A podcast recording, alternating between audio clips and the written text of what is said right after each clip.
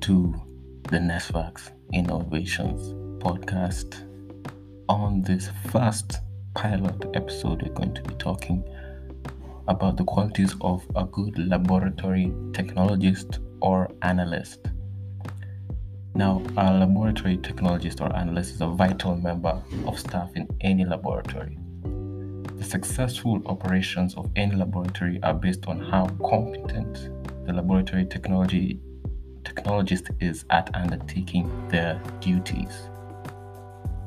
Besides having the academic qualifications to take on the duties required of a laboratory technologist, there are further qualities required for the technologist to further their career. Now, number one is you have to have technological skills. Is important for any laboratory analyst to have a good understanding of the technology they will be working with on, the, on a day to day basis.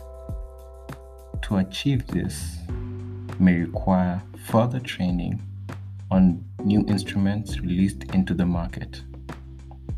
Now, NESVAX Innovations provides thorough and extensive training to laboratory staff on the instruments they have newly acquired knowledge of computer hardware and software, electronic medical software, and laboratory information software will help the staff better interact with the instruments.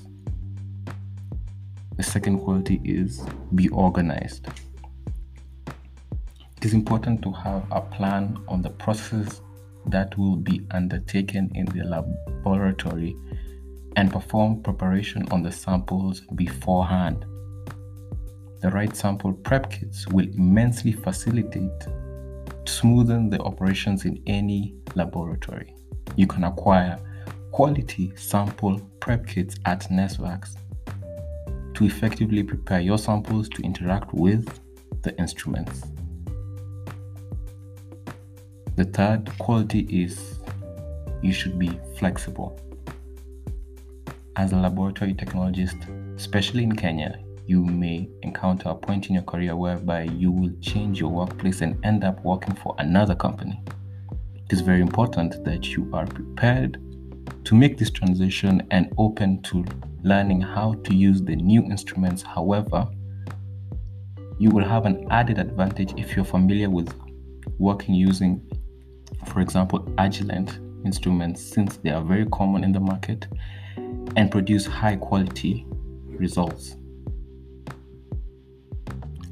So, guys, these are just three main qualities every good laboratory technologist or analyst should have in order to conduct their daily duties effectively, efficiently, and further their career.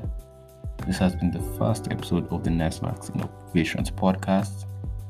Look out for more, more discussions, more interviews. Until next time, see you soon.